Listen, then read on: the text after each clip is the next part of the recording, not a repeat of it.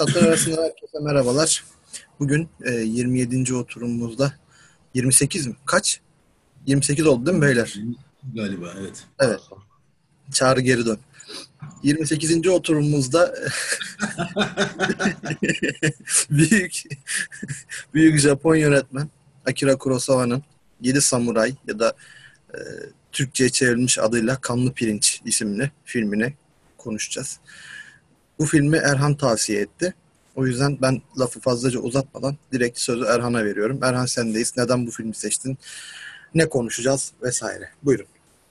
Neden bu filmi seçtim? Ee, Yedi Samuray birçok bakımdan sinema tarihine geçmiş bir film. Yani birçok bakımdan derken tam bunu kastederek söylüyorum. Teknik bakımdan, hikaye bakımından, sonra e, bir yarattığı akımlar bakımından kült ve ayrıca öncü bir film. Ayrıca e, yani seyirlik olarak çok keyifli bir film. Filmle ilgili e, bu filmden bahsedildiğinde söylenen en çok şeylerden bir tanesi genel izleyici tarafından uzun olması ve siyah beyaz olması. Siyah beyaz işin teknik kısmı. O zamanlar renkli sinema imkanı vardı onlar mı çekmedi ama uzun olmasına gelince bizi takip edenlere şimdiden söyleyeyim. Bizim videolarımızı bir saat, bir buçuk saat izleyen o filmi su gibi izler zaten. Filmin yani de, demeye çalıştığım şey şu. Eksi benim gözümde hiçbir yönü yok. Yani 10 üzerinden 10 puan verdiğim bir film. Hatta benim için sanırım dünyanın en iyi filmi diyebilirim. Evet bunu rahatlıkla söyleyebilirim Yedi Samuray için. Film neden bahsediyor derseniz aslında filmin konusunu genel iskeletini söyleyecek olursak çok basit bir iskeleti var. Samuraylar var, bir köy var. Köyü tehdit eden haydutlar var. Hay köylüler şehre gidip samuray kiralamak suretiyle haydut tehdidini püskürtüyorlar. Yani bu hikaye mi 10 üzerinden 10 alıyor? Hayır. Ee, bu filmle ilgili söyleyeceğim ilk şey benim en sevdiğim şarkı var. Yani Camel grubunun Lady Fantasy'si. Sinemanın Lady Fantasy'si benim gözümde. Çünkü e, bu şarkı için ben hep şeyi söylerim. İçerisinden Serdar Ortaç'a 10 albüm çıkar diye tek şarkıdan. Bu film de öyle. Birçok alt hikaye barındırıyor. Yani Serdar Ortaç'ı niye gömdün ki şimdi? Yani ya aslında severim de karabiberim hastasıyım. Destekliyorum beni Serdar Ortaç'ı. Devam et. Serdar Biraz olur, olur da satır arası izler dinler takip ederse kusura bakmasın Serdar Ortaç da. Serdar Ortaç'tan özür diliyoruz. bir karikatürü vardı. Serdar Ortaç sevgilisiyle bir beach kulübe gidiyor. Gel aşkım buraya girmeyelim. Burada benim şarkılar çalıyor. Belli ki dandik bir yer diye geri dönüyordu.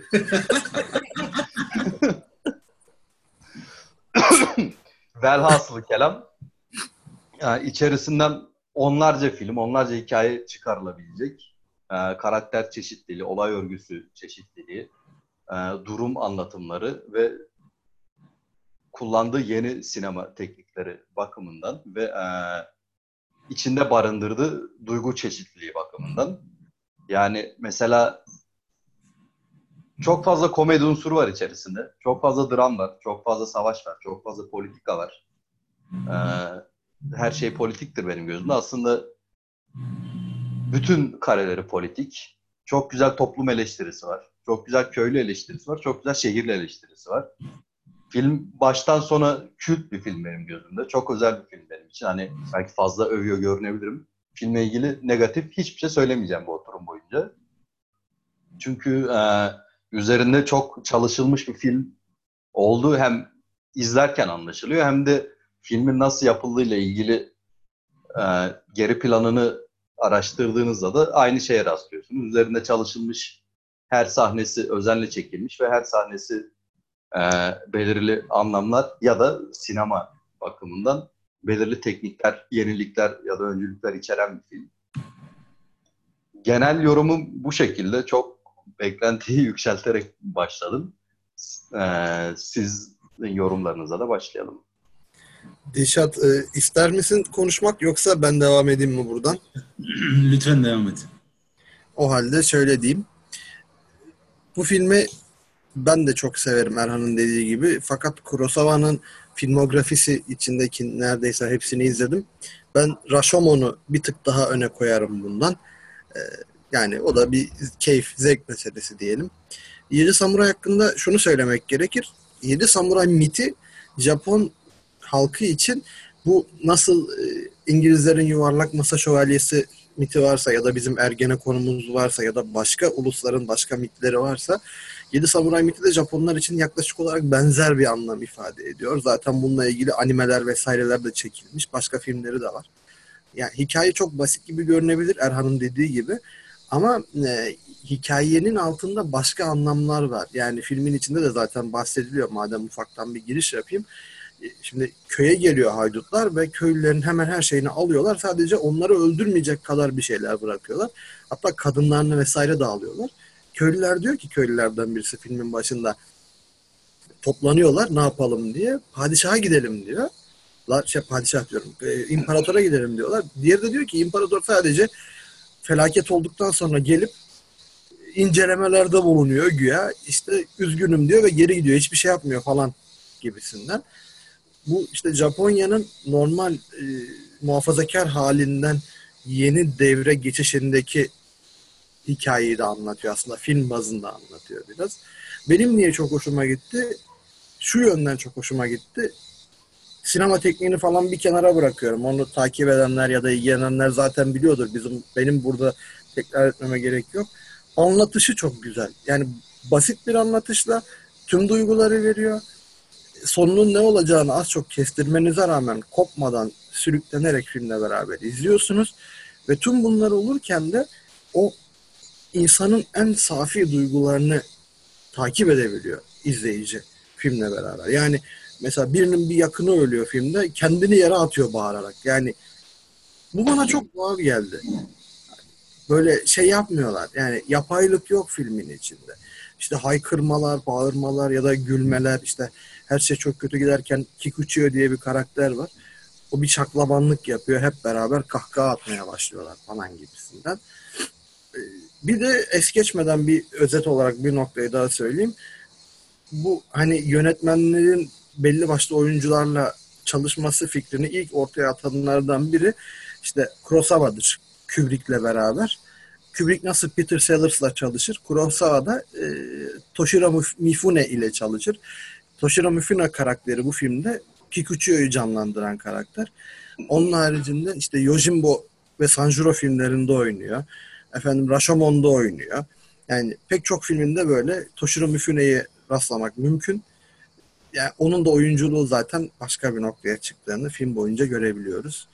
Benim şimdilik özet olarak söyleyeceklerim bu kadar. Dişat sendeyiz o zaman.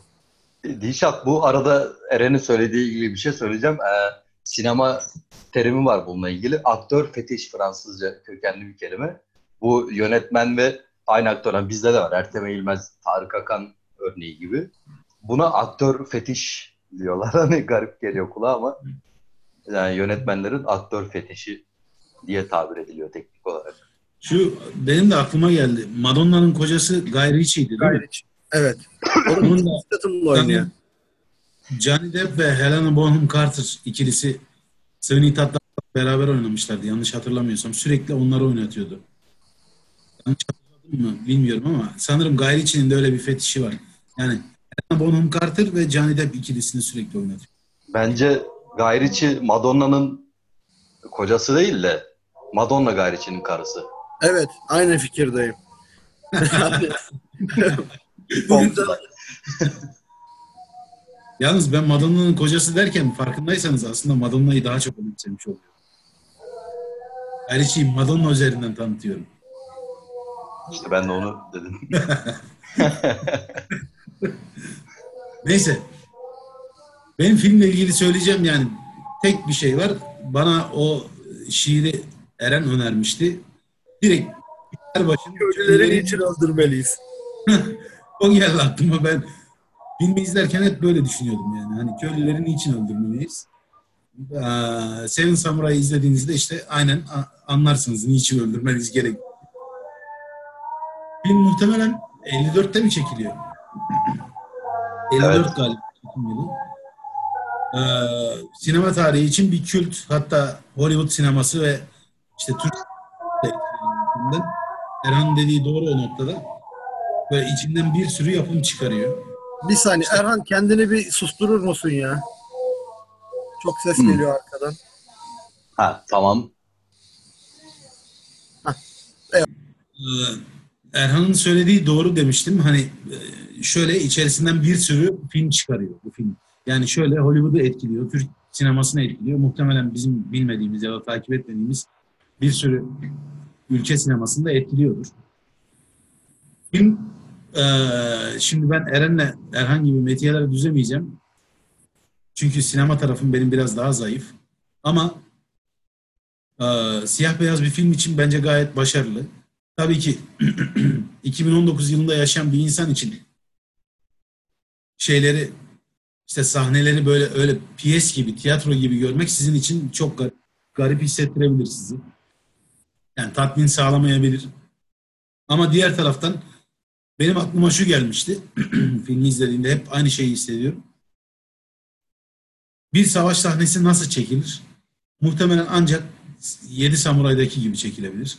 Çünkü savaş kaotik, eee, hiç de böyle kahramanvari şeyleri olmayan, nasıl diyeyim, eee, ögeleri barındırmayan, çok çok nadir karşılaşabileceğiniz kahramanvari ögelerle bir şeydir. Savaş zordur, kötüdür, pistir. Eee, hiç tahmin edildiği gibi böyle epik bir tarafı çok çok çok az vardır. İşte belirli karakterler üzerinden o epik tarafı belki görürsünüz, fedakarlıkları bu Yedi Samuray'da çok net görüyorsunuz onu. Savaşın o pis, kötü, ahlaksız, işte hani aşkta ve savaşta her şey mübahtır derler ya böyle. O tarafını çok net görüyorsunuz. O yüzden çok gerçekçi bir, film bence. Yani o kafanızda oluşturduğunuz savaş şablonuna uymuyor. Ne bileyim burada Yüzüklerin Efendisi gibi böyle o efsanevi epik savaş yok. Burada ve iyinin tüfekle vurulduğu, işte elinde kılıç olan samurayların birçoğunun tüfekle öldüğü. Ee, ulan hadi be bu adam da tüfekle ölür müydü diyeceğiniz işte tüfek çıktı mertlik bozuldu e, Köroğlu'na söylendiği gibi öyle bir savaşla karşılaşıyorsunuz. Bu bence film için benim açımdan en önemli mevzulardan biriydi. Yani çok gerçekçi olması. İki, film çok uzun. Üç buçuk saatlik bir film. Sizi içine alıyor, götürüyor. Evet hikayeye dayanabilirseniz yani yavaş yavaş gelişen bir hikaye var. Üç, Japonya'nın herhalde 16. yüzyılından bahsediyor yanlış hatırlamıyorsam. Bir, benim aklıma gelen mevzu şu. Bütün bu samurayların hepsi aslında Ronin. Ronin dediğimizde böyle görevinden kovulmuş, görevinden azledilmiş, e, isyancı asi durumuna düşmüş samuray. Zaten film boyunca da samuraylar refer ederken git şu Ronin'i al şu Ro- Ronin diyor aslında samuray demiyor yani. Samuray Samuraylar demiyor, farklı evet. şeyler tabii. Yani totalde o köy için savaşan, totalde tutulan, kiralanan 7 tane samurayın hepsi aslında sosyal statü anlamında köylülerden bile daha aşağı seviyede. İsyankar Ronin seviyesinde. Ee, o da garip bir mevzu. Yani samuraylığın tam anlamıyla değişime uğradığı böyle e, samuraylık aslında basit anla- anlatımıyla feodal derebeylerine koruma taşıma hizmeti veren e, kılıç ustaları, samuraylar, kendi ustası, kılıç ustası. Ama 16. yüzyıl ve 17. yüzyıl itibariyle bu işler Japonya'da yavaş yavaş değişiyor. O döneme de ışık tutuyor. Bu bakımdan benim için hani güzeldi böyle ona bir şey yapmak. Eğer Japon tarihini merak ediyorsanız Akira Kurosawa'nın muhtemelen şeyi burada. Gücü de burada. Yaşadığı toplumu çok iyi biliyor, sosyolojisini çok iyi biliyor ve çok iyi yansıtmış filme. Köylülerin nasıl garip insanlar olabileceğini, nasıl basit insanlar olabileceğini, aynı zamanda da böyle sizi nasıl şaşırtabileceğini çok rahat, net görebiliyorsunuz. Benim için ilk izlenim anlamıyla hani bunları söylemek yeterli. Sözü Erhan'a devredeyim. Bizim e, bu filmi öneren olduğu için Erhan'la devam edelim. Ee, savaş sahnesinden bahsettin. Dediğin gibi hakikaten ben de aynı hissiyatla izlemiştim. İlk izlediğimde de benzer yorum yapmıştım. Savaş dedin öyle olur. Kaotik, karma karışık. Bu kaotik sahneler içerisinde ki savaş son bir saat boyunca sürüyor. Bayağı uzun bir savaş sahnesi söz konusu. Şöyle bir şey var. E, Kurosawa'nın yönetmenlik yeteneği orada devreye giriyor. Müthiş bir deha. O kaos sahneleri içerisinde savaşı muhteşem bir e, dikkatle rahatlıkla takip edebiliyorsunuz. Kim öldü? Kim kaldı? Doğu cephesinde mi savaş oluyor? Kim öldürdü? Ölen kim? Kaç kişi kaldı bilmem ne. Zaten orada bir şey kullanıyor. Ee, böyle bir grafik kullanıyor. Hatırlarsınız komutan her ölen olduğunda haritanın kenarısında üzerine çarpılar atıyor falan filan. Kenarısında. Kelime türettim. Ee, o bakımdan orada muhteşem bir yönetmenlik becerisi söz konusu. Zaten Kurosawa bence o teknik bakımdan çok büyük bir dahi. Filmin birçok sahnesinde ve Kurosawa'nın diğer filmlerinde de teknik olarak dahi olduğunu hatta hani deli derecesinde bir dikkate sahip olduğunu gözlemlemek kolay. Öte taraftan şöyle bir gerçekliği de barındırıyor film.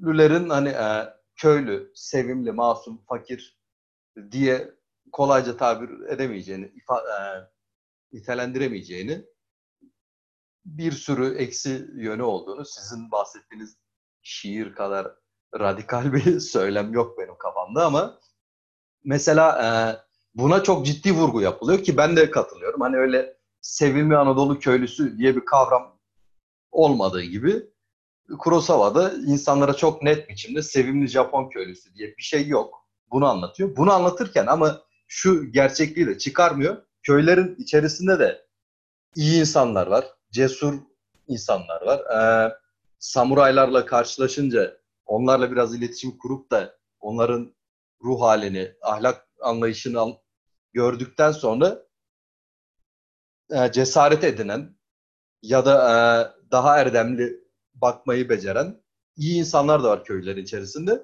Bunun tam tersini birkaç karakter vardı. E, bu samuray kiralama sürecinde şehre gittiklerinde aynı yerde kaldıkları birkaç şehirli vardı hatırlarsınız. Evet. Onları özellikle Kurosawa uzun uzun anlatıyor o adamları. Çünkü o adamlar üzerinden anlatmak istediği, göstermek istediği bir şey var. Ee, sırf şehirli diye de insan kafadan daha iyi olmuyor. Yani zaten bu film ağırlıkla ne üzerine derseniz yani indirge, tek bir konu üzerine indirge derseniz ben sınıflar üzerine bir film derim. Ee, bu şehirli sınıf içerisinde de e, ahlaksız ya da düşük erdemli insanlar olabileceğini bilerek insanın gözüne sokuyor. Tersini de yapıyor. Ee, sonra sınıf düzeniyle ve sınıf genellemeleriyle çok fazla uğraşıyor Kurosawa filmde. Bunu bilerek yaptığını gözlemliyorsunuz zaten. Ee, samuraylar içerisinde de bencil, egoist, dünya malından başka bir şey düşünmeyen tipler var. Hani bir reddeden samuray vardı mesela teklifi. Bu paraya bu iş yapılmaz ben değerliyim diye. Ee, hani samuraydın sen çok ahlaklıydın. Parada pulda gözün yoktu falan filan. Yani e, her sınıfın içerisinde iyi kötü var. Her kişinin içerisinde iyi kötü var. Bunları güzel bir ayrıntıyla anlatıyor. E, teknik bir arıza yaşadık bu arada. Tabii teknik arıza falan yaşamadık. Böyle bir yalan kurguladık ama asıl olan şey bana kramp girdi az önce. Yani videoyu o yüzden bir kesip birleştirme işlemiyle şu anda yayınlamaktayız. Canlı yayında olsa hakikaten çok komik olur. CNN Türk'te böyle bir sürü... Bir saniye, bir saniye kramp girdi ayağıma falan diye. Bekir'i düşünsene tak kramp girdi diye. Birden sızlanmaya başlıyor falan. Böyle bir şey yaşadık. Ben e, kaldığım yerden devam ediyorum o yüzden. Şununla ilgili bir şey söyleyecektim. Filmin uzun olmasıyla alakalı. Yani olsun, mahsuru yok. Yani e, hani popcorn yiyerek izlemek için belki sıkıntılı olabilir. Belki sevgiliyle izlemek için sıkıntılı olabilir ama e, Ya bir kitapta uzunluğa kısalığa bakıyor musun abi? Konu uzunsa uzun anlatır, kısaysa kısa anlatır. Söyleyeceği şey çoksa. Ya bu film uzun ama boş uzun değil. Anlattığı çok fazla şey var zaten. Bu benim videonun başında bahsettiğim şarkı da aynı şekilde. O da zaten 13,5 dakika. Hiç sıkılmıyorum dinlerken. Çünkü şarkı çok şey anlatıyor. E, çok şey anlattığı için uzun sürüyor. Zaten e, Kurosawa işin sanat yönüne önem veren bir adam. E, sanat icra ederken de acelecilik söz konusu değil. O konuda zaten Dişat söylemişti. E, uzun bulan kişilerin bile sıkılmadan izlediği bir film. Hakikaten sıkmıyor film. Çok rahat seri biçimde izliyorsun. Onun dışında filmle ilgili söylenecek şey dediğim gibi ya, çok fazla şey anlattığı için e, böyle bir çırpıda filmi ben şahsen yorumlayamıyorum. Ama yine tekrar edeceğim sınıflarla ilgili ki özellikle hani feodal bir dönemde geçiyor. Hani e, sınıf kavramının gündelik hayata daha fazla sirayet ettiği bir dönemde geçiyor. Ee, öyle bir dönemi anlatan film. Filmin ilk sahnesi şöyle başlıyor. Ee, bir sürü köylü köyde meydanda toplanmışlar. Hep beraber ağlıyorlar, ağıt yakıyorlar. Bu bu arada hani bize biraz fazla teatral gelebilir. O konuda benim bilgim de yok ama Japon draması diğer Japon filmlerinden anladığım kadarıyla biraz değişik bir drama türü. Hani e, zaten bu mizah yaparken de abartılı roller var. Yani mesela bir Hollywood filmi için ya da bir Avrupa filmi için bizim Türk, bir Türk filmi için overact görebilecek görebileceğimiz şeyler bu Japon sinemasında normal karşılanıyor. Değişik bir drama anlayışları var. Onun da yeri gelmişken söyleyeyim aklıma geldi. Biraz teatral aynen söylediğin gibi. Değil mi? Yani- evet. İşte 2019'da izleyen bir adam için biraz böyle sıkıcı kaçabilir bazı noktalar ama kültür işte yani hani aradaki fark bizde de mesela ağıt mevzusu var. Aynı mevzu Japon şeyinde de var. Ya konuşmalar bile mesela Japonca'da bağırırken yani kendini anlatırken ifade ederken bile bağırma gibi değil mi? Değil mi? Ya günlük hayatları bile teatral adamlar. Bildiğin azarlama gibi erkeklerinki, kadınlarınki de böyle sürekli böyle bir nasıl diyeyim bir edilgen durumda. Biraz garip. Belki izleyen adam için çok rahatsız edici olabilir. Ne, ne yapıyor lan bunlar? Diyebilir ama bize gösterilen en azından Japon kültürünün genel itibariyle böyle erkekler sert, kadınlar daha edilgen, çok daha edilgen. Ee, biraz teatral bir konuşma tarzı var. Her an kavga çıkabilir modunda konuşuyorlar. Yaptıkları her iş ağlarken de abartılı, gülerken de abartılı. Ne bileyim dövüşürken de abartılı. Biraz abartı mevzusu var. Aslında şöyle de bir şey var. Çok ciddi bir kast sistemi var Japon kültüründe. Yani mesela birine hitap edeceksiniz. Sen diyeceksiniz. Ya biz ne deriz? Ya bakar mısınız? Pardon falan filan. Hani Japonca'da bu hitabın kaç tane şekli var? Kimi diyor, sama, şey, kimi, teme, ome, kisama. Ya beş tane var galiba. Hani birine böyle sen diye hitap etmek için. Keza mesela ön eklerle ya daha doğrusu arka eklerle şeyin arkasına gelen işte san ne, hani bizim filmlerde de böyle kullanılır ya bilmem ne san işte Takashi san filan. Aslında o sadece bir tanesidir. Dono derler. Sama derler. Chan derler. Kendinden daha küçüğe Chan der. Kendiyle eşit gördüğüne Dono der. Kendinden yüksek gördüğüne San der. Çok yüksek gördüğüne mesela Sama. Hani prensesine, kraliçesine Sama diye hitap eder. Kadın erkek fark etmez. Filmde bunlar da işleniyor aslında biraz. Yani en başta o samuraylara yaklaşmaktan bile çekiniyorlar. Ya biz bunlara gideceğiz ama mesela sürekli gidip önünde eğilip böyle, böyle secdeye yatar gibi eğilip ondan sonra meramını anlatıyor. Hani özür dilerim de benim böyle bir meramım var. İşte sonra Erhan'ın az önce bahsettiği samurayların bozulması muhabbeti. İşte bozuldukları için yemek yiyorlar mesela samuraylar. Geliyor kabul ediyor ama ondan sonra bunlarla dalga geçiyor. Bunları dövüp gidiyor filan mesela. O dört kişi samuray tutmaya giden dört kişiyi dövüp gidiyor filan. Ee, Ben bu arada bir tık ilerlemek istiyorum film içinde. Ee, Bir karakterimiz var Manzo diye. Manzo karakterine hastayım. Köylülerden bir tanesi. Şimdi Manzo şöyle bir karakter. Ya tamam haydutlar gelecek. Haydutlar bizi dövüyor. Haydutlar bizden e, azığımızı, erzağımızı alıyor. Bu doğru ama samurayların gelmesi de o kadar iyi bir şey değil mi acaba filan gibisinden ortalığı bulandırıyor Manzo karakteri. Resmen şöyle diyor. Karımıza kızımıza bakar bunlar. Karımızı kızımıza efendim e, ma- namaremimize el sürer diyor. Manzo hariç kimsenin bundan çekindiği yok. Ee, ve olayların gelişiminde de çok komik şeyler oluyor Manzo ile ilgili. Ee, bu arada ben burada susayım. Biriniz devam edin. Çünkü ezan okunuyor.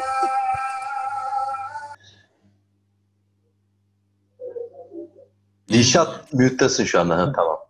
Ben devam edeyim diye şey yaptım.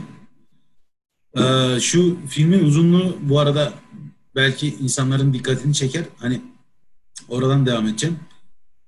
Bu haydutlar köylere sadece hasat zamanları geliyorlar. İşte pirinç hasatı zamanında geliyorlar. Filmin uzunluğu da aslında oradan ileri geliyor.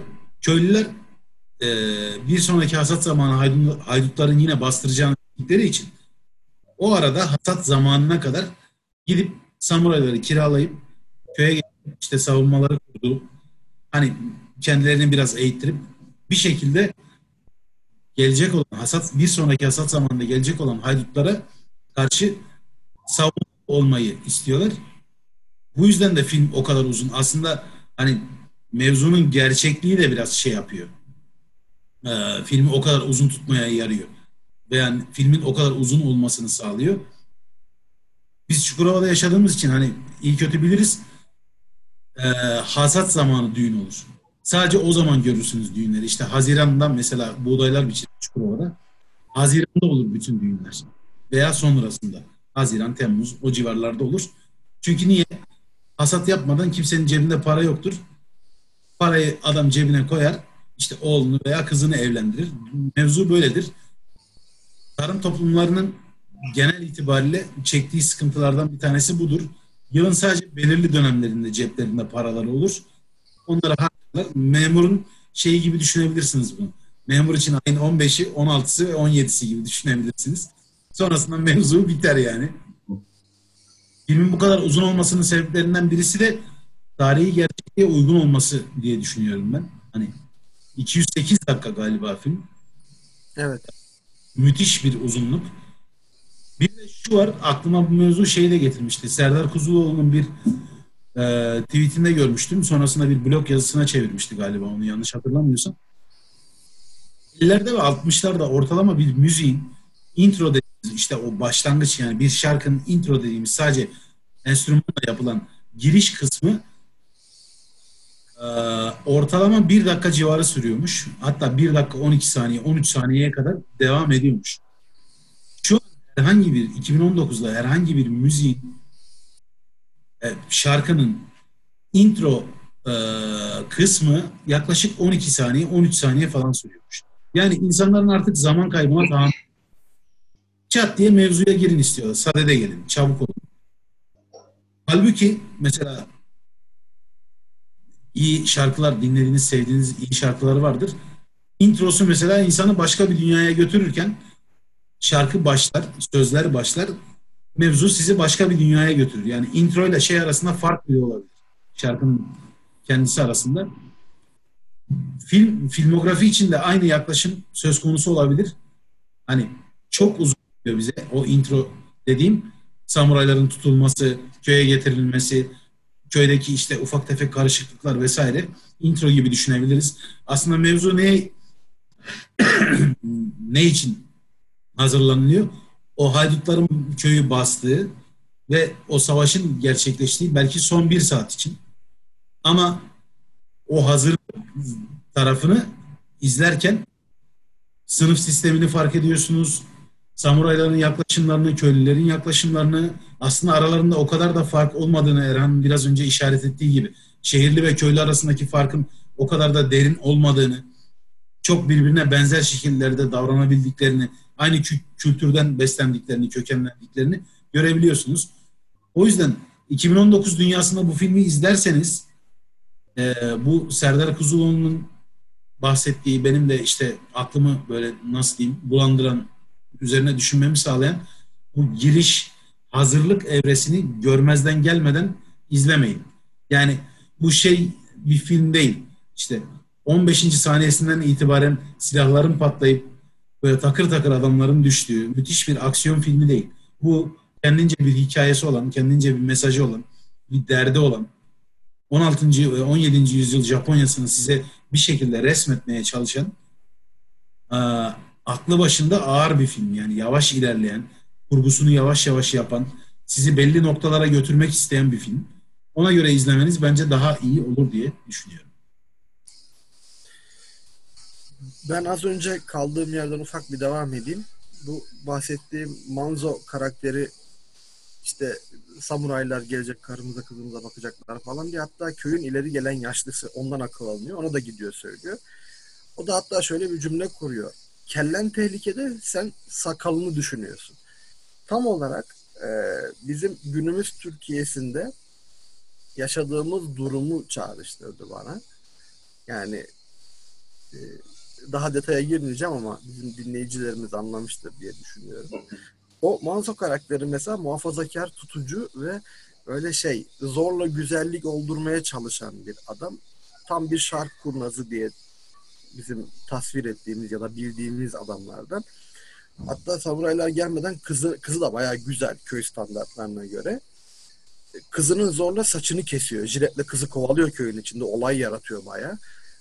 Erkek gibi saçını kesiyor. Erkekten biraz daha uzun. Ama tüm bunlara rağmen Manzo haricinde hiç kimse kızına böyle bir şey yapmamasına rağmen sadece Manzo'nun kızı bir samurayla birlikte oluyor. E, çünkü baskı başka şeyler doğuruyor toplumda. Oradaki o öneri ya da oradaki o Kurosawa'nın işaret ettiği şey benim çok aşırı hoşuma gitti. Yani ne kadar baskı yaparsan o kadar zıt yöne ilerleme olur toplumda. İşte İmam Hatip'i arttırdığın zaman İmam Hatip'e giden çocukların deist olması gibi. Ee, yani güzel bir şeydi. Ee, bir de işte Dişat da Erhan da az önce azıcık bahsettiler. Samurayların hepsi ölen birkaç samuray ölüyor sonunu söylememek için ama ölenlerin hepsi tüfek yarasıyla ölüyor. Üç tane tüfek var karşıda başka yok ve hani hiçbirisi samurayların şeyle ölmüyor. Kılıçla ölmüyor. Savaşların çoğu da kaotik bir şekilde kılıçla geçiyor ama çok az toplamda bir 10 el falan ateş ediliyor filmde. Üçünde samuray neyse. Bu arada söylemiş olduk. Üç değil de yanlış da söylemeyelim. Yani e, çok güzel detaylar saklı filmin içinde. Dilşat'ın o bahsettiği, benim ona önerdiğim köylülerin için öldürmeliyiz şiiri Şükrü Erbaş'ın şiiridir. Ee, evet filmi izlerken o şiiri bilenler o şiire olan atıfları görüyorlar. Yani hani e, hatta filmin bence tepe noktası samuraylardan biri olan Kikuchiyo diye bir karakter var. Onun attığı bir tirad var. Yarı deli bir karakter köylülerin neden habis insanlar olduklarını, neden pis insanlar olduklarını anlatıyor bir üç dakika. Sonra da diyor ki ama onları kim böyle yaptı? Siz yaptınız, biz yaptık diyor. Hani samuraylar savaşırken köylerini yaktılar diyor. İşte efendim gidip diyor onların ekmeğini çaldınız, para vermediniz, karalarını alıp götürdünüz falan filan ve onlar da böyle olmak zorunda kaldı. Onlara kızabilir misiniz diyor ve gidiyor. Ortamı terk ediyor o anlık. O onu yapınca herkes bir böyle başına eğip düşünüyor filan. İşte eski film olmasının verdiği bir teatrallik zorunlu. Yani şimdi biz böyle gidip oturup Sokrat'ın komedyalarını ya da Aristofanes'in komedyalarını izlesek biz de sıkılırdık. Muhtemelen o tiyatro salonlarında daha doğrusu e, amfiteyatrolarda ya da tiyatronlarda işte e, zamanla göre değerlendirmek lazım biraz diye düşünüyorum. Filmin giriş sahnesiyle ilgili bir e, ayrıntıdan bahsedeceğim ben de. Bu alt yakılırken kadın bir şey sıralıyor, şikayetler sıralıyor. E, zaten vergiler, savaş, birkaç şey daha söylüyor. Devlet elinden çıkan e, bazı sıkıntılardan bahsedip bunlarla uğraşıyorduk. Zaten bunlar altında eziliyorduk. Şimdi de haydutların kurduğu düzen altında eziliyoruz diyerek orada çok güzel bir devlet ve kamu yönetimi eleştirisi de yapıyor aslında. Hani e, devlet ne için var? Bizi korumak için var. Değil mi? Esas şeyi aynen öyle. Hani e, kamu düzeni için var. Seni hayduttan korumak için var. Devlet de bazı yönlerde haydutla aynı taleplerde bulunuyor mu? Ben bunu hiçbir şey eleştirmek için söylemiyorum. Zaten devlet memuruyum. Ama bu bir gerçek. Aynı haydutun haydutla aynı talepte devlette bulunuyor. Yani ezebildiği kişi ezebildiği kişilerden demeyeyim de e, tahakkümü altında olduğu kişilerden belirli talepleri var. Kendi düzeni sürdürmek için. E, devletin daha üst, üst tabakasında olanların ya da bu üst tabakanın çevresindeki insanların da e, kısıtlı imkanlardan, kısıtlı iktisadi kaynaklardan daha çok faydalandığı da bir gerçek mi? Gerçek. Bu buna bir dikkat çekiyor ve e, şöyle bir çözümsüzlük hissi bırakıyor insanda. E, nasıl bir düzen kurarsan kur, ezilen ve ezen olacak, sömüren ve sömürülen olacak şeklinde. Zaten e, hani filmin başı böyle başlayıp sonu son sahnesi de bu köylüler için bu kadar şey yapan bir kısmı sayı vermiyoruz. Can veren samurayların düştüğü durum. Sırtlarını dönüp gitmek zorunda kalıyorlar. Köylüler e, günlük güneşlik bir havada neşe içerisinde hasatlarını edip şarkılar söyler mutlu olurken samuray boynu bükük gidiyor. E, o kadar fedakarlık yapmıştı falan filan. Yani e, kamu yararını köy tarihindeki en faydalı işleri yapan kişiler oldu belki de o samuraylar. Ama bunun karşılığını aldılar mı? Almadılar. Yani şunu eleştirisi de ortaya çıkıyor. Ee, en çok kamu, en çok topluluk yararına çalışan, en çok iktisadi refah hak edenler oluyor mu realitede? Olmadığını da bu filmde güzel biçimde görüyoruz. Ee, yani o zaman insan hangi yolu seçmeli diye düşünüyorsunuz. Mesela bu film içerisinde birçok sınıf ön plana çıkarılıyor. Size sorayım ben. Yani bu hangi sınıf içerisinde olmak isterdiniz? Özellikle o dönem ve durum, coğrafya içerisinde. Samuray çocuğu olmak isterdim ben. Çünkü en çok kızı onlar tavlıyor anladığımız kadarıyla. Oğlum dur ya. Öyle değil. Öyle değil. ya şöyle ki filmin bir yerinde de bununla ilgili bir şey var. Aslında ona tuşta bulundum. Bir diyalog var. Diyalogda da diyor ki işte köylü kızı, o Manzo'nun kızı samurayla eşi pişiren bir eleman var genç. E, samuray çocuğu. Zengin bir samuray çiftin çocuğu anladığım kadarıyla. E, Şey diyor işte kız keşke ben de samuray çocuğu olsaydım senin gibi. Hayat ne kadar kolay size falan diyor. Eleman da şöyle diyor. Gerçekten benim hayatım o kadar kolaydı ki bazen kendimden utanıyorum diyor. Yani hani sizin hayatınız da berk zormuş falan diyor böyle. Böyle enteresan bir diyalog geçiyor. Bir garip bir şey var ya, bir tema var böyle. Anası çabuk ağlar mevzusu. Yani eee, eğer uzun yaşamak istiyorsanız ve nasıl yaşadığınıza bakmıyorsanız, onurlu, onursuz vesaire, hani aman acılarınızı çok hızlı silip süpürüyorsa köylü olmanın hiçbir şeyi yok. Abes tarafı. Gayet güzel köylü yaşayabilirsiniz. Ama insanların sizin hakkınızda ne düşündüğünü, ne hissettiğini önemsiyorsanız, aynı zamanda siz kendi kendinizi öz saygınız anlamında, öz saygı anlamında yüksek bir öz saygıya sahipseniz, kendiniz nasıl yaşadığınızı önemsiyorsanız, belki samuraylı tarafınız ağır, ağır basabilir. Ama eee, yine dediğim gibi aklıma böyle getirmişti benim. Yiğidin anası çabuk ağlar derler. Yiğit olanın hakikaten çabuk anası ağlıyor. Erhan'ın söylediği gibi. Bütün mevzu bitiyor, kargaşa bitiyor. Haydut mevzusu bastırılıyor bir şekilde. Samuraylar köyden dört tane He, dört tane söylemiştiniz değil mi siz? Dört Şimdi- değil. Dördü öldü abi. He. Dört samuray böyle arkalarına bakarak gidiyorlar yani hani Üç samuray gidiyor. Dördü ölüyor. dördü ölüyor pardon üç samuray gidiyor. Yani mevzu şu bir şeyleri yapmak için göze aldıysanız bu arada askerlik mevzusunu da akla getirmiyor mesela. Parasını alıyor. Para karşılığında bir yeri savunma görevini üstleniyor ve görev başında vefat ediyor. Ama bunun için zaten parasını aldı. Atıyorum işte kendine verilen pirinci veya altını vesaire her neyse. Şey askerlik mevzusunun doğasını da biraz böyle eleştiriyor ya da ne bileyim anlatıyor, göz önüne seriyor. Ee, sen kiralamışsın adamı, köylüsün. Evet, korkaksın. Kendi hakkını bile savunamıyorsun. Bilmiyorsun haydutlarla nasıl baş edileceğini. Gidip profesyonellerden yardım alıyorsun. Bir meslek grubu oluşmuş. Samuray veya Ronin, işte samuraylıktan atılan adamlar var. Diyorsun ki, e, kardeş gel bizi savun. Aklıma şeyi getirdi. Ee, bunu da söyleyince belki uç noktalara değinmiş olacağım ama haydutlardan sakınmak için samuray kiralamak benim aklıma direkt olarak Maliye Bakanlığı'na Kemal Unaktan'ı koymak mevzusunu getirdi. Yani bence çok benzer hikaye. Bilmiyorum belki bunu dinleyen arkadaşlar beni bu yüzden çok ağır eleştirebilirler ya da ne bileyim işte linç edebilirler. Etsinler önemli değil. Ee, çiz- Zaten ediyorlar. çizginin neresinde durduğunuz seçimlerinizle alakalı. Yani iyi ya da kötü çizgisinin neresinde durduğunuz o samuraylar mesela köye geldiği an itibariyle 7 tane samuray o köyü komple ele geçirebilirler.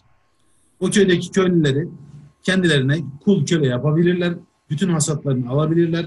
İstedikleri kadını kızı kendilerine e, bir cinsel obje olarak alabilirler, kullanabilirler. Köyün bütün refahından faydalanabilirler. Ve işin ucu- ucunda ölmek var. Mesela haydutlar köye gelecek. Kaç tane haydutla karşılaşacağınızı bilmiyorsunuz. 10 mu, 20 mi, 30 mu, 40 mı? Siz 7 kişisiniz ama hasat zamanından hemen sonrasında köye gelecek haydutlar var. Sayı bilinmiyor. Buna rağmen bir çeşit görev düsturuyla, Kambey reis düsturuyla böyle e, köy savunulmaya devam ediyor veya köy savunulmasında e, yol almaya devam ediliyor. Ya insanın ruhunun karanlık tarafına taraflarına da bakmanızı sağlıyor aslında bu film. Yani çok rahat şeyi elde edebilirsiniz, köyü elde edebilirsiniz ama ona rağmen size verilmiş, e, ayrılmış, size tahsis edilmiş belirli bir miktar karşılığında köyü savunmaya devam ediyorsunuz ve işin ucu, ucunda can vermek var, ölmek var. Yani işte hırsızla ne bileyim doğru adam arasındaki farkın çok ince olduğuna da işaret ediyor. Manzo'nun kaygısını duyduğu şey sizce çok mu yersiz bir durum? Çok mu yersiz bir şey? Bu samuraylar gelir bizim malımıza, mülkümüze tabiri caizse özür diliyorum hani karımıza kızımıza çöker dediğinde evet çok gıcık hatta sonrasında Manzo'nun kızıyla bir samuray ilişkiye giriyor. Manzo çok mu yersiz düşünüyor? Sadece bence şu var. Manzo farkındalığı yüksek bir adam. Neyin ne olduğuna dair ciddi bir fikri var.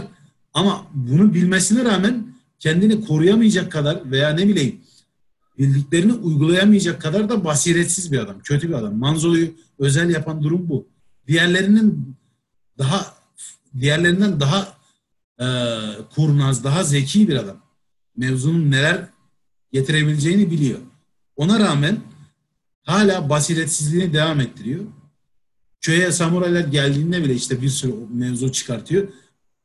Yani Manzo karakteri evet boktan, kötü, marazlı, ruhu marazlı bir karakter ama e, gerçekçi olmayan bir karakter değil. Peki o zaman ben sana şöyle bir şey sorayım bunun üstüne.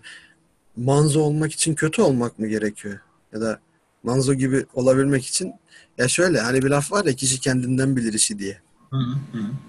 Demek ya şuna getireceğim. Aslında Manzo samuray olsa yapacağı şeyden korkuyor. E, aynen öyle işte. Sınıfın ne tarafında durduğu Manzo'nun eylemleriyle e, belirleniyor. Yani Manzo kuvvetle muhtemel belinde bir tane katanası, bir tane vakizajisi olsa işte iyi kılıç kullanmayı bilse, kendoyu bilse Manzo da o eleştirdiğin karakterlerin 3 aşağı 5 yukarı aynısı olur. Evet, Evet. Bunu söylemeye çalışıyorum. Yani ruhunun karanlık tarafı var. O yüzden biliyor. Karanlık taraf görüyor başına gelebileceğini. Demeye çalışıyorum zaten. Ama kimse Manzo'nun mantıksız ya da kötü e, kötü demeyeyim. Mantıksız ya da işte aptalca konuştuğunu söyleyemez. Bu filmdeki bence şaşırtıcı temalardan biri çelişki. İnsan çelişkisine çok odaklanıyor. sınıfların çelişkisine, insanın kendi içerisindeki çelişkisine, görevlerin çelişkisine, e, tutumların çelişkisine çok odaklanan bir film bu film. Yani Kurosawa bunu özellikle mi yaptı bilmiyorum. Muhtemelen özellikle yapmıştır. Ben çok tanımıyorum ya çok filmografisini takip ettiğim birisi değil ama çelişki bu filmin ana unsurlarından birisi. Böyle sizi sürekli belirli duygulardan belirli noktalara alıp götürüyor. Bir sahnede köylüye acıyorsunuz. Bir sahnede diyorsunuz ki çok çok affedersiniz hak etti pislik herif olsun başına gelsin ölsün diyorsunuz yani. Hatta hepsinin kırılmasını istediğiniz sahneler oluyor yani. Onca zaman bütün erzakları saklıyorlar. Köye şeyler gelmeden, haydutlar gelmeden hemen önce erzakların tamamını piyasaya çıkıyorlar. Neredeyse millet açlıktan kırılacak seviyeye geldiğinde. Pis adamlar yani. Ya bu şey Abi kesinlikle haklısın. Özellikle mesela e, şöyle bir sahne var. Bu üç gözcü haydut yakalanıyor. Ha, Olay evet. yakalanıp köyün meydanına getiriliyor. O o ana kadar haydutlardan delicesine korkan köylüler eli kolu bağlanmış, yere düşürülmüş. Köyün meydanında savunmasız 3 hayduta saldırırken çok vahşi ve çok e, sözde cesur oluyorlar. E, klasik linç kültürü bizim de çok yakinen bildiğimiz bir kültür. E, kalabalık ve karşı taraf savunmasızken e, güçlü ve cesur davranmak kolay. Bunun adı gerçi güçlü ve cesur olmak denebilir mi? Bence denemez. E, mesela o sahnede hakikaten de o bütün köy yansa sevinecek bir hissiyata bürünüyor insan izlerken. Ben bürünmüştüm. Ve bir de hani bizim kültürde çok olan bir şey olduğu için o sahne özellikle bende bir e, rahatsızlık uyandırdı. Onun dışında e, şöyle bir ironi var filmde. Gerçi bu Japon mutfağında ve o zamanın Japon kültüründe zaten Japonya yani coğrafya itibariyle zor bir ülke yaşaması. Şey var, e, bütün savaş aslında karbonhidrat için. Pirinç, pirinç bulamadığında darı yani e, iyi seçenek pirinç. Evet. Yani Evet. e, aynen öyle. Şunu şunu dedirtiyor insana film. E, o kadar savaş, o kadar acı ne için yaşanıyor? Karbonhidrat için mi? Yani e, çok net bir orada zaten şey olayı da var. E, açken ahlak nedir? Bunları klasik. Evet, bunları evet hadi söyle Eren. Eren çekinme. Bertrand Russell'ın konuşmasından lütfen. bunları oturumlarımızda defalarca söyledik. Öyle mi? Ya, bu, bu hakikaten çok e, konuştu, konuştuk sen tabii Evet. tek gelmediğin için. Ben bir müddet. Evet. Tamam o Benim zaman aklıma şey geldi bu arada. Eren, Eren o üç gözcünün linç edilmesini söylerken Bir, Çok- bu arada biri linç ediliyor. İkisini olduğu ormanda öldürüyorlar. Birini sadece linç ediyorlar. Ee, bugünlerde Twitter'da dolaşan hatta bugün başladı sanırım sabah görmüştüm. Şu e, ülke ocaklarında bir elemanın İyi Partili bir genci dövmesi mevzusu. Hatırladınız mı videoyu bilmiyorum. şey yeni galiba değil mi? Ben görmedim Yeni- abi. yani bugün 26 Temmuz itibariyle konuşuyoruz. 26 Temmuz itibariyle sabah itibariyle meydana gelmiş bir olay olabilir veya bir gün öncesinde bilmiyorum. Tam hatırlamıyorum yani. Bu sabah ben gördüm. Mevzu onu aklıma getirdi. Acaba o hiç herhangi bir eee, şey vermeden Irak Irak Kuveyt Savaşı'nda sanırım şey oluyor. Irak herhangi bir savaş deklarasyonu yapmadan direkt saldırıyor şeye Kuveyt'e. Yanlış mı hatırlıyorum? Hatırlıyor musunuz? Öyle hatta hatta şey e, bir turus yapacak gibiyken hani bir e, gayri ahlaki bir durum vardı orada değil mi? Saldırmayacak gibi yapıp da saldırıyor hatta. Yanlış hatırlamıyorsam. Vallahi ben hatırlamıyorum. Bir şey Onu aklıma getirdi. Herhangi bir uyarı vermeden, bir şey yapmadan işte direkt olarak çocuğun suratına bir yumruk attı.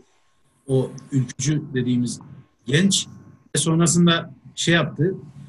Ve çocuğu bayağı yumrukladı. Aklıma sen şeyin linç edilmesi sahnesi deyince işte Haydut'un linç edilmesi sahnesi deyince o geldi. Acaba o genç atıyorum orası ülke ocakları değil de İyi Parti ocakları olsaydı yine aynı davranışı sergileyebilir miydi? Bununla, Yandaki bu, bununla ilgili bir deney var bu arada.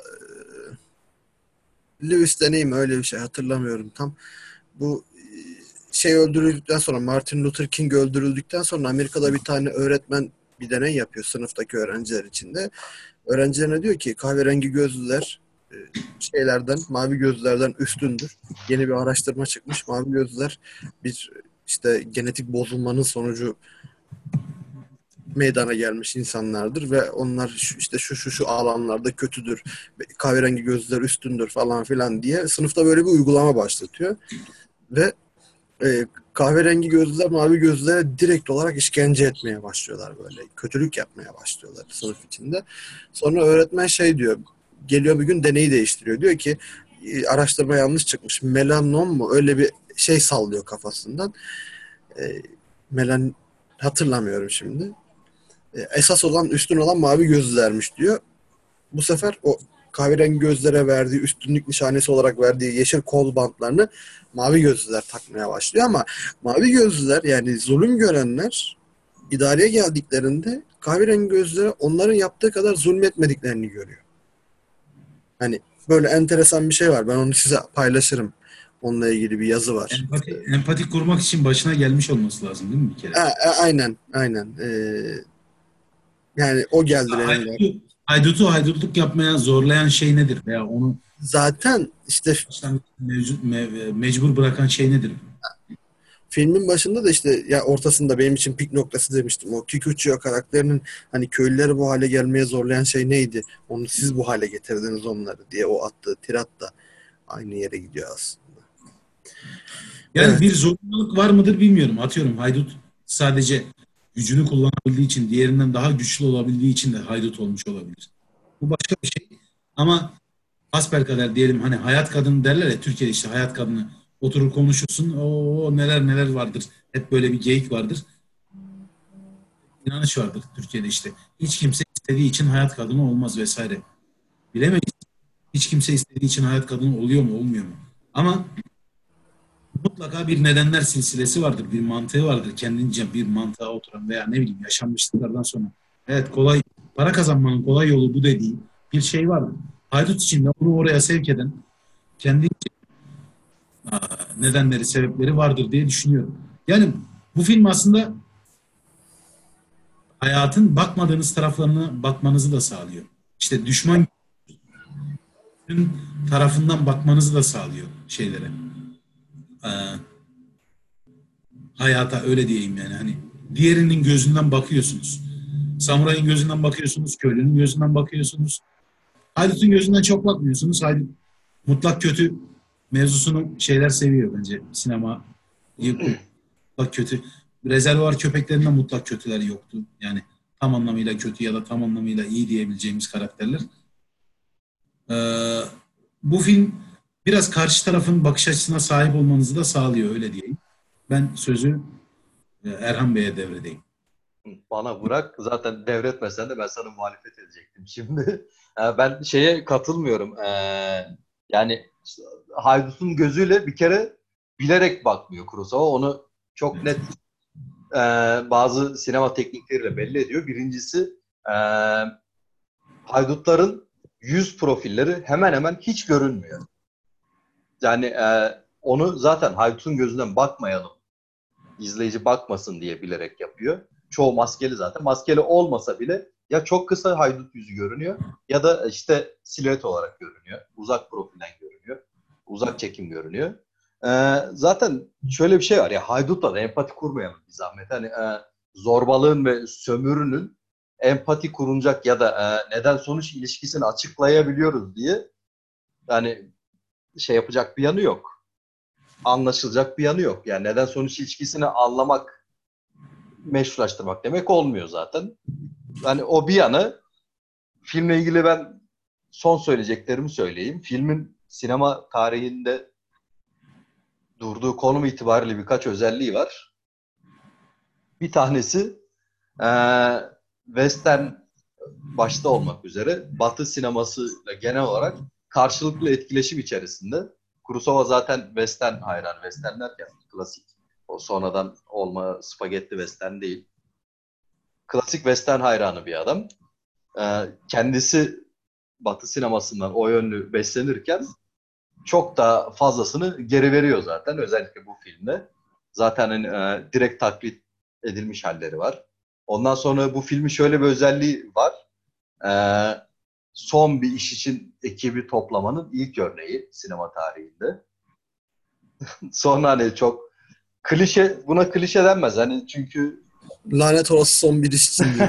Aynen öyle. Klişeden ziyade bir sinema kültü diyelim ve bunu e, ilk tohumunu Abi kli- atan Kli- klişeyi klişe yapan, klişenin başlangıç noktası işte. Ya, aynen öyle. O yaptığında klişe değildi zaten. Evet. O yaptığında yenilik oldu. Ee, peki film bize bir mesaj veriyor mu son söz olarak? Ya hiç vermiyor ya da çok mesaj veriyor diyebilirim ben. Ee, sinema sanatının en önemli özelliklerinden bir tanesi. Benim için olması gereken özelliklerinden bir tanesi. Çünkü e, hani şey anlatı yönü görsel bir sanat olduğu için biraz daha güçlü güçlü derken daha fazla anlatma imkanı aracına sahip olduğu için o bakımdan güçlü bir sanat türü olduğu için sinemanın şöyle bir özelliğe sahip olması gerekiyor benim gözümde. Olduğu gibi gösterme. Hani birazcık fotoğraflama olayın olması gerekiyor. Bu film o bakımdan 10 üzerinden 1 milyon bir film. Yani sadece gösterme bakımından ee, iyi iş çıkarmış Kurosawa. Mesela iyi iş çıkarmış de sanki hani şey Kurosawa şimdi yaşıyor benim arkadaşım da bana kalmış gibi bunu değerlendirmek. Ama şu şu bakımdan söyledim. Ee, birçok karakterde, birçok sınıfta, birçok değişik kültüre, ekonomik sınıfa, sosyal sınıfa ait insan kendini filmde herhangi bir karakterle özdeşleştirip o gözle filmi seyredebilir. Bunu da e, filmin karakter ve olay ve durum zenginliğine bir gösterge olarak sunabiliriz bence galiba. E, zaten filmle ilgili ben genel kanaatimi en başta belirtmiştim. Kusursuz. Yani e, seyirlik bir film olarak da uzun olsa dahi kusursuz. Teknik bakımdan kusursuz. Ayrıca benim şahsen sinemadan, e, sinema eğl- eğlencesinden ya da sinema sanatından ikisinden de bekleyiklerim bakımından da yine aynı şekilde kusursuz bir film. Tekrar ediyorum 10 üzerinden 10 verip son sözümü bu şekilde söylüyorum ben. O zaman e, sazı Dişat sen de söyleyeceğin varsa söyle. Ben de ondan sonra toparlayıp oturumu kapatayım. Yani izlenilmesi bir film. Evet. Dediğim gibi 2019'dan izlerken şey yapmamak lazım. Çok sertlenmemek lazım. Ee, Bir sürü çelişkiye işaret ediyor. Bir sürü böyle empatisine işaret ediyor. Erhan'ın dediği o noktada doğru olduğu gibi gösteriyor mevzuyu. Aslında Sizi böyle içinizi gıcıklayan yerleri de var. Böyle bak burası da var diyor sürekli. Hani duygusal iniş çıkışları çok hızlı yaşayabileceğiniz bir film. Ee, Dünya sinemasını etkilemesi bakımından da şey yapmaz. E, izlenilmesi gereken bir film diye düşünüyorum. Ben keyif aldım dediğim gibi. Onlara da tavsiye eder miyim? Evet ederim. 208 dakika uzun bir film. 1954'te yapılmış ve GI'lar havada uçuşan kanlar bilmem neler beklemeyin. Daha bir hikaye anlatıyor. Savaşın her yönünü veriyor size. Girişini, gelişmesinin sonucunu, her şeyini veriyor. Ne kadar kötü bir şey, kaotik bir şey olduğunu söylüyor. Sabrederseniz daha kapsayıcı bir şekilde anlayabilirsiniz savaş denilen olgunun. Dedi, ulan hepsi bunların karbonhidrat yüzünden mi? Evet, karbonhidrat yüzünden oluyor. Yani birazcık pirinç, birazcık mısır, birazcık daha refah, birazcık daha konfor yüzünden oluyor. Oluyor. Yani bun, bunları gözlemleyebilirsiniz ama sabretmeniz gerekli. Hikayenin akışına en azından biraz şey yapmanız gerekli. Zaman vermeniz gerekli. Bence izlemesi gereken, gere- meraklıların izlemesi gereken bir film. Bence güzel bir film. Erhan'a da buradan teşekkür edeyim önerdiği için. Ee, umarım keyifle izlersiniz. Bu arada ben son bir öneride pardon Eren. Sen başlamadan söyleyeyim diye hususi girdim. Ee, eğer filmi uzun bulacaklar varsa ya da işte hani e, sonuçta biraz da alışkanlık meselesi. Filmi üçe bölebilirler benim tavsiyem. Şehirde geçen samuray arama kısmını bir film. Ondan oradan e, şeye kadar savaşın başlamasına kadar bir film. Savaşı da bir film olarak bir üçleme olarak da bölüp izleyebilirsiniz.